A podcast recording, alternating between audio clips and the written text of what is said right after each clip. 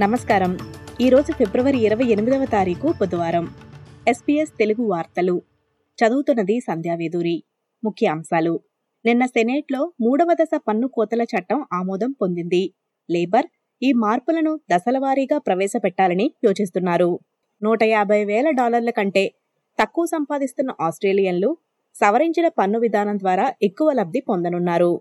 అయితే అంతకన్నా ఎక్కువ ఆదాయం ఉన్నవారు గతంలో కంటే కొంచెం ఎక్కువ తగ్గింపును చూస్తారని తెలిపారు. కోఆలిషన్ పార్టీ వారు ఈ మార్పులకు మద్దతు ఇచ్చారు కానీ గతంలో ప్రభుత్వం పన్ను కోతలను మార్చకుండా వదిలేస్తామని వాగ్దానం చేసిన విషయాన్ని గుర్తు చేస్తూ ఉల్లంఘనగా పేర్కొంది.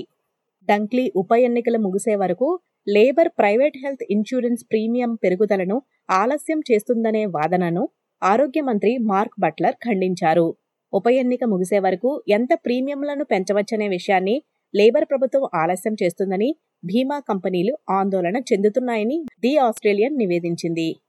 ఆరోగ్య బీమా కంపెనీలు ప్రతిపాదిత ప్రీమియం పెరుగుదలను ఫెడరల్ ప్రభుత్వానికి సమర్పించాలి. ఏవైనా పెరుగుదల ఉంటే దానిని సమర్థిస్తూ ప్రభుత్వం ఆమోదించేలా చూసుకోవాలని చెప్పారు. ఫెడరల్ ప్రభుత్వం వేపింగ్ సంస్కరణల్లో భాగంగా యువతను లక్ష్యంగా చేసుకోవటానికి సోషల్ మీడియా ఇన్ఫ్లుయెన్సర్లను మరియు క్రీడాకారులను నియమించారు. సోషల్ మీడియాలో తప్పుడు సమాచారాన్ని అదుపు చేయటానికి పద్నాలుగు నుండి ఇరవై సంవత్సరాల వయస్సు గల ప్రముఖులను నియమించారు. ఈ సిగరెట్లను ఎక్కువగా ఉపయోగించే యువ ఆస్ట్రేలియన్లను లక్ష్యంగా చేసుకుని ఈ సోషల్ మీడియా ఛానళ్ళ ద్వారా ఆరోగ్య సమాచారాన్ని అందించాలని వారు లక్ష్యంగా పెట్టుకున్నారు. రాష్ట్రంలో నివసిస్తున్న భాషాపరంగా విభిన్న వర్గాలతో సంభాషించే విధానాన్ని మారుస్తున్నట్లు న్యూ సౌత్ వేల్స్ ప్రభుత్వం ప్రకటించింది.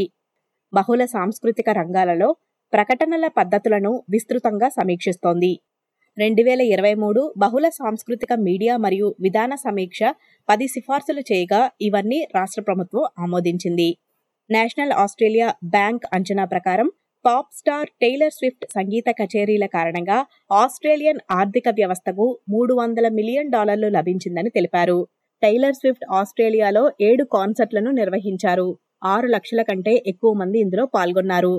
ఎరాస్ టూర్ ద్వారా ఒక బిలియన్ యుఎస్ డాలర్లు వస్తుందని అంచనా వేయగా ఒకటి పాయింట్ ఐదు మూడు బిలియన్ డాలర్లను ఆస్ట్రేలియా వసూలు చేసింది. ఈ వార్తలు ఇంతటితో సమాప్తం. మీరు వింటున్నారు ఎస్బీఎస్ తెలుగు. మరిన్న తెలుగు పాడ్కాస్ట్లను ఎస్బీఎస్ తెలుగు వెబ్సైట్ ద్వారా WWW dot SBS dot com dot AU forward slash Telugu ద్వారా వినండి.